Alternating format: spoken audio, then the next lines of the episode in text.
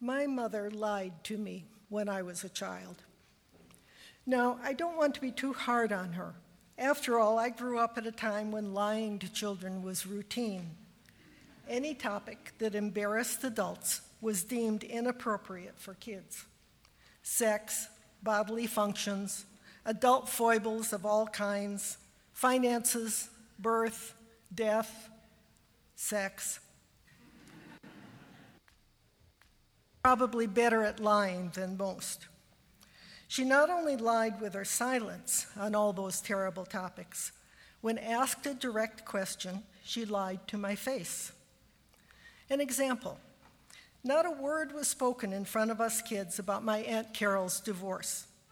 When it occurred to me one day to ask, Didn't there used to be an Uncle Kenny?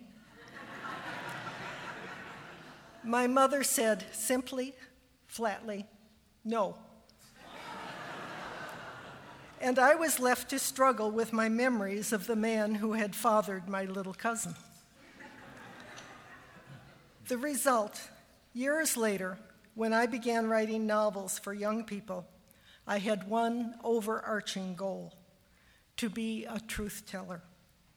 No matter what topic I took on, I wrote it straight. For instance, in 1977, I published a novel for middle graders that dealt with sexual molestation in the name of Jesus. You'd better believe I had a reputation in my field, and I was proud of it. I was not my mother. I could be counted on never to lie to my readers, either by my silence or by my words. Life never happens in a straight line, though. About 15 years into my career, a change came along, a deep one.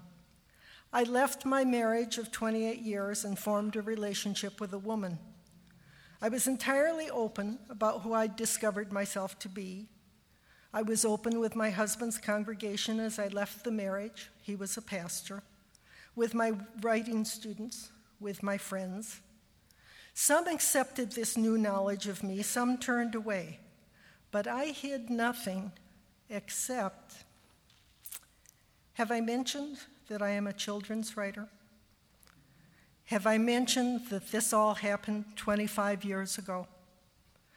Have I mentioned that a librarian in California said to me one day, speaking of a well known picture book writer, We know he died of AIDS, but we don't say it because his books would stop selling instantly.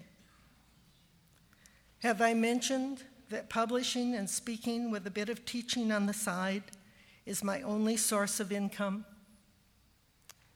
Have I mentioned that I like to eat? Just as I was turning this corner in my life, my career was blossoming. One of my novels won an important award. I was traveling all over the country, speaking to young people and to adults. I was still writing about hard topics, topics I cared about passionately. I was still a truth teller, except for this one small matter of who I was. And, well, I had to survive didn't I? Then one day the inevitable happened. I looked at myself and asked, What kind of a person are you? You live in a world where young people are dying, literally killing themselves for lack of support and information about their sexuality.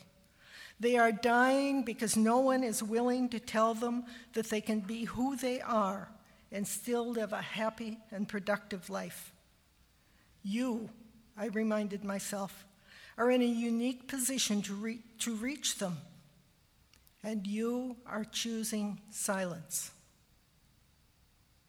What else could I do? I had to come out professionally, but I needed to do it quietly because I am, at my core, a quiet person. And I needed to do it in a way that would be useful rather than sensational. My first thought was to go to other gay and lesbian children's writers, there are lots of us floating around out here, and say, Come out with me. Let's put together a book of our own coming out stories so gay and lesbian kids will know we're here. But before I'd extended the first invitation, I realized I couldn't do that. The decision to come out is always personal, and at that time, it would have been more than personal. Coming out would have been dangerous for anyone writing for young people. A person can choose that kind of risk, but no one can ask it of anyone else. And so I came up with a different idea. First, I found a courageous editor who accepted my plan. Then I approached other writers in my field without regard to their sexuality. I chose people whose names would be noticed and whose work would be fine, and asked them each to write a short story for me.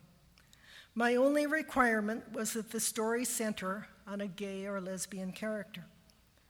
The collection came out to be called came to be called Am I Blue Coming Out from the Silence. And it was published almost 20 years ago to more acclaim than I could have dreamed. And that would have been the end of the story, except for one thing. I was working with two editors at the time. One happened to be a gay man, the other a lesbian. When they learned what I was doing, the man supported me. In fact, he contributed a story to my collection. But the woman was very concerned. She didn't say it, but I knew she was afraid she would never be able to publish me again. When Am I Blue was almost completed, the editor who had been my supporter asked a question Was I going to come out in my personal essay attached to the story I had contributed to the collection? I told him I was, that coming out was, for me, part of the point. He was appalled. His support vanished. I was thrown off balance. Should I revise my essay? I still had time, but just barely. People were going to guess anyway because my name was on the collection. Was it better to leave them guessing? Then my other editor, the one who had never approved of my editing the book, asked the same question. I gave her the same answer and held my breath, waiting for the inevitable response. What I got was silence, a long silence. Then she sighed and said something I've never forgotten. Well, she said, maybe for every door that's closed, another will be opened. That, I said to myself, sounds exactly right. And I let my essay stand. As you can see, I'm still eating. I'm proud that Am I Blue, coming out from the silence, has played its small part in the revolution we've all witnessed these past 20 years. I'm grateful for the letters I've received telling me how these stories changed lives, even saved lives. And I'm delighted to say that last year I contributed an essay to a book called The Letter Q the book is comprised of essays from 64 different gay and lesbian writers for young people, all of us acknowledging our sexuality and offering advice to our younger, less certain selves. Sometimes it doesn't matter what the impulse is that sends us on our journeys. It matters only that we set off, taking each step with as much conviction and self honesty as we can muster. Who knew that my mother's well intentioned lies would teach me to tell the truth? Who knew that the path she sent me on would lead me right here, back home, to the gold in my own heart? May it be so, and amen.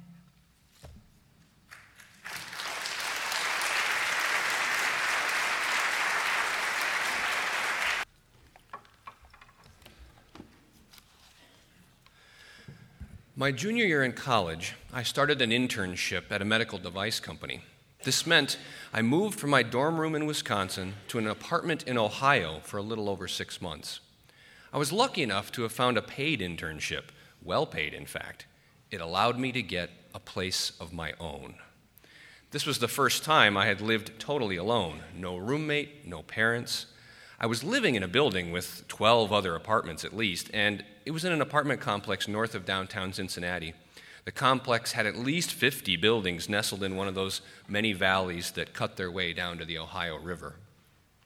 My work at the internship was engaging and rewarding, But being introverted by nature, I was not eager to make friends, even though I did find some among the other interns. I did have a TV, but it was a little 12 inch screen model that one of my mother's friends had donated. Looking back, the screen size and the lack of a couch were a blessing in disguise. At the beginning, it was just you know, freedom of choice to do whatever I wanted in that space.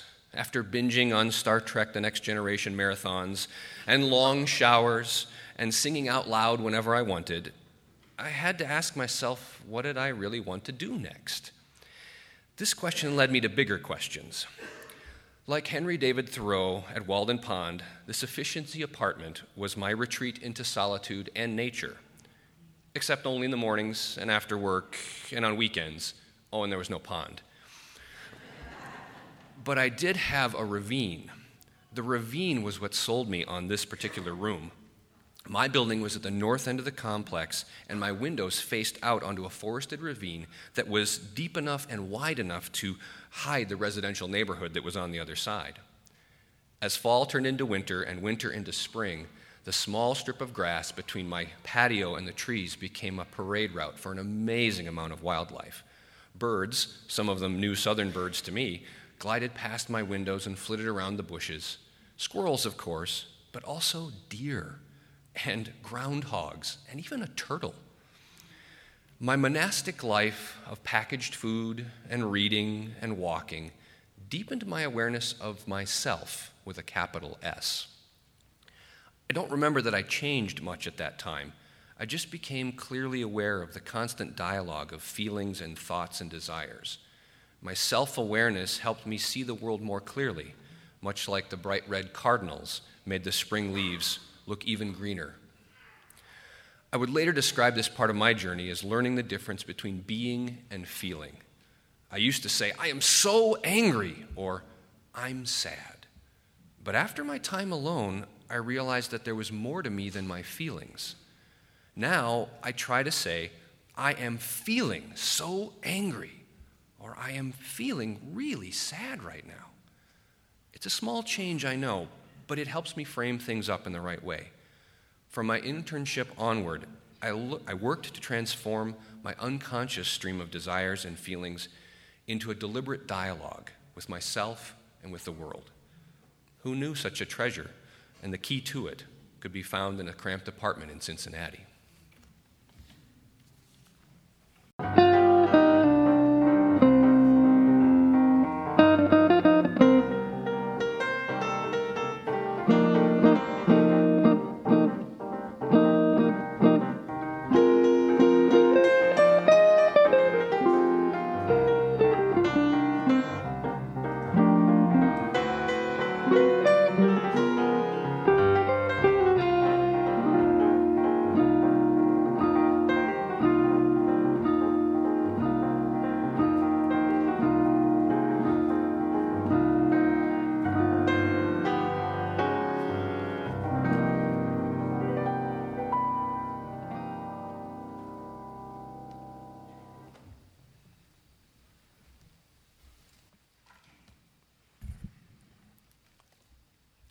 Year while camping on a camping trip around Lake Superior.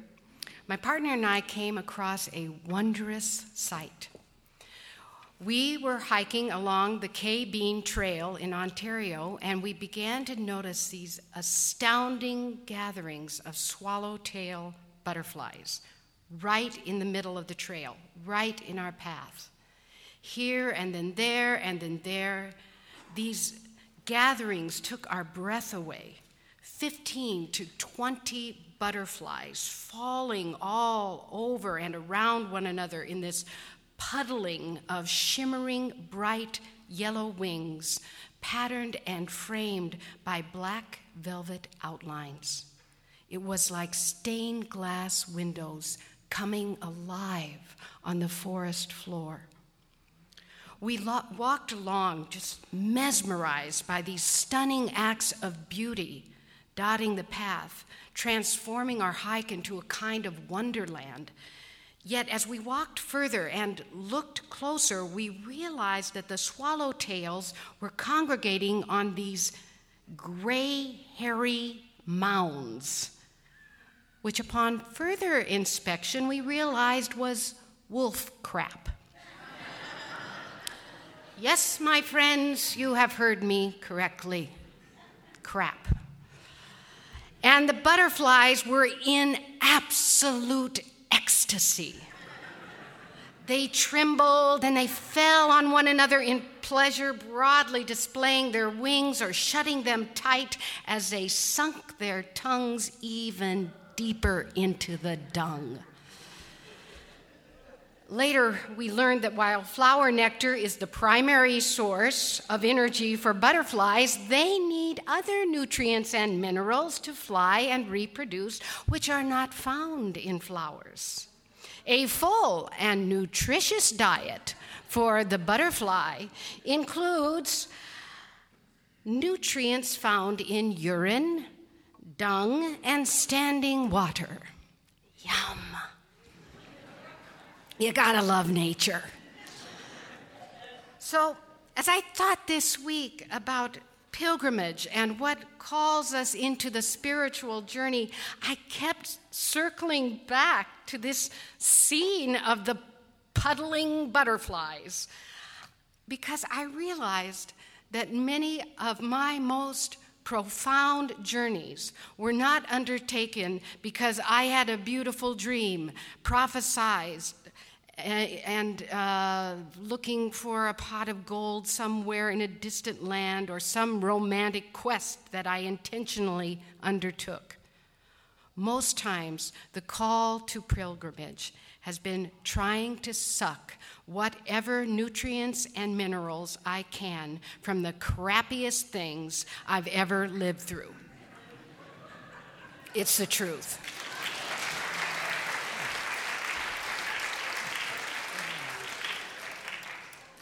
I don't talk much about this turn of events anymore that, that precipitated one of the scariest nights I've ever lived through. But it was that night that I was called into a pilgrimage that led to a pot of gold, not behind my stove, but in my backyard. So, my partner and I had moved into the Mac Groveland neighborhood some 30 years ago. Amazing. And as Marion pointed out, being identified as gay or lesbian at that time was kind of a risky and dangerous business. I was living with one foot firmly planted in the closet and the other foot out. In the theater and music scene where I lived and breathed, I was out and I was embraced. But in our neighborhood, in afternoon chats over the fence, I was definitely in the closet. As I say this out loud right now, it seems ridiculous, but that's how we lived. In little chats I had with neighbors, I would characterize my relationship with Rebecca as housemates or avoid the topic altogether. And we had heard through the grapevine that a couple of our neighbors didn't trust gay or lesbian people because they were, quote, always on the make. So Rebecca and I kept a low profile. Indeed, we tried to be good neighbors. We lent our garden tools to anybody who wanted a garden tool. We shoveled our neighbors' walks early in the morning so they would be surprised by a clean sidewalk. We would stop weeding the flower bed when the neighbor girls begged us to watch them do somersaults one more time down the boulevard. Oh, yes, we were good neighbors. But one sweltering summer night, having lived in the neighborhood for about two years, we went to bed cranky and very, very hot. We had no air conditioning, so the fans were blasting, and every window and door was flung wide open, just trying to get a cross breeze going.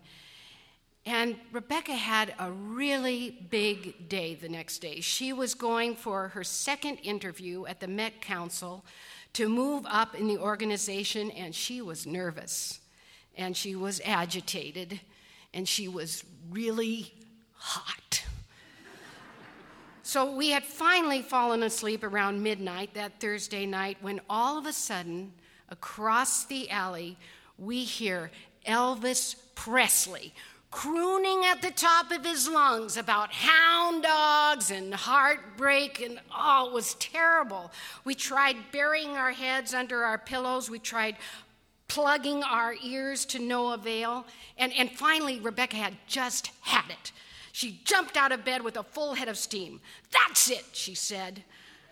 And I knew that her Chicago diplomacy was about to come rolling out of her mouth.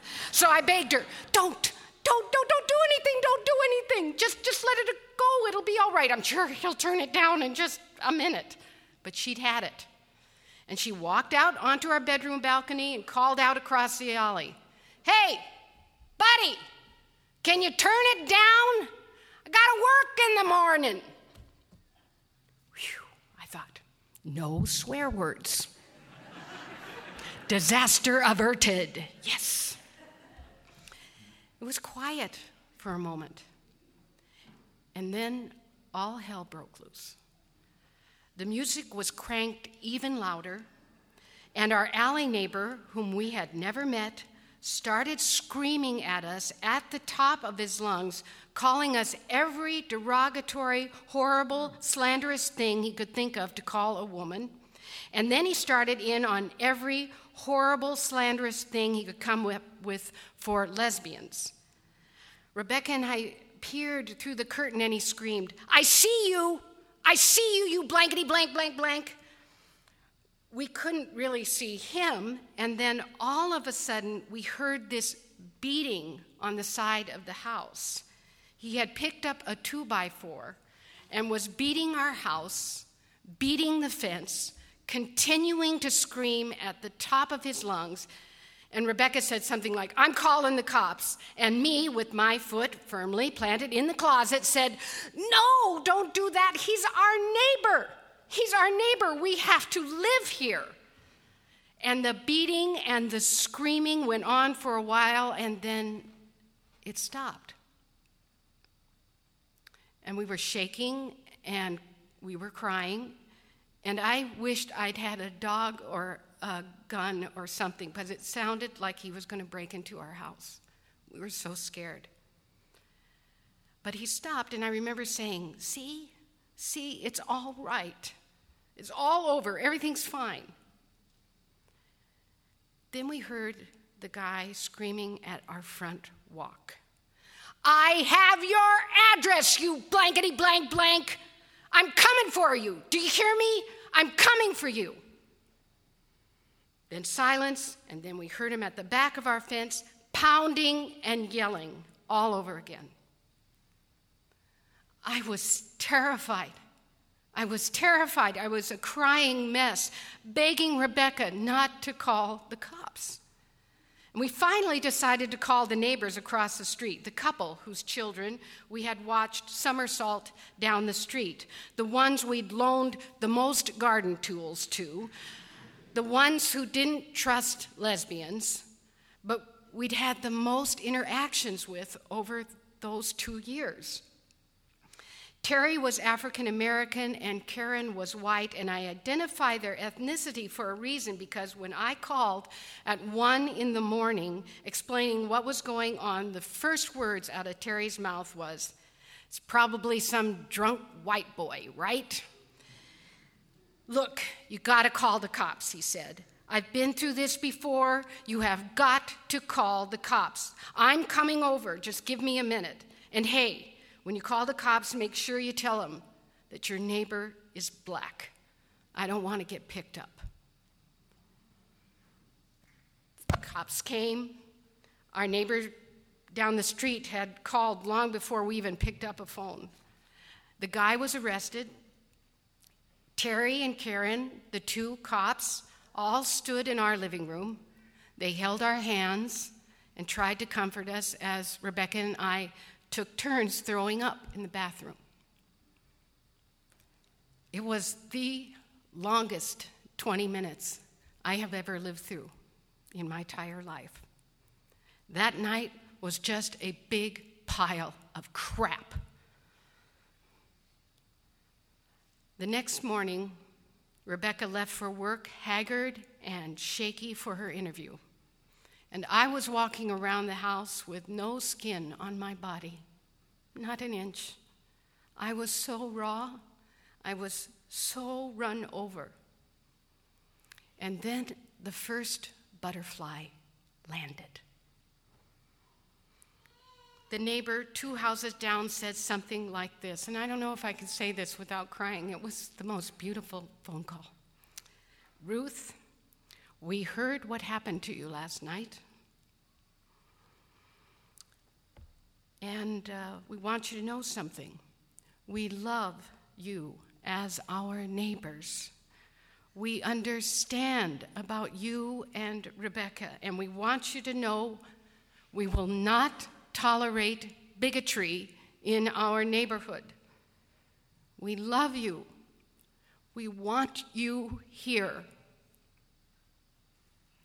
Phone call after phone call started to come in. The butterflies were beginning to gather, and I I found myself taking the opportunity to talk a little bit about myself, about this gift of beautiful Rebecca in my life.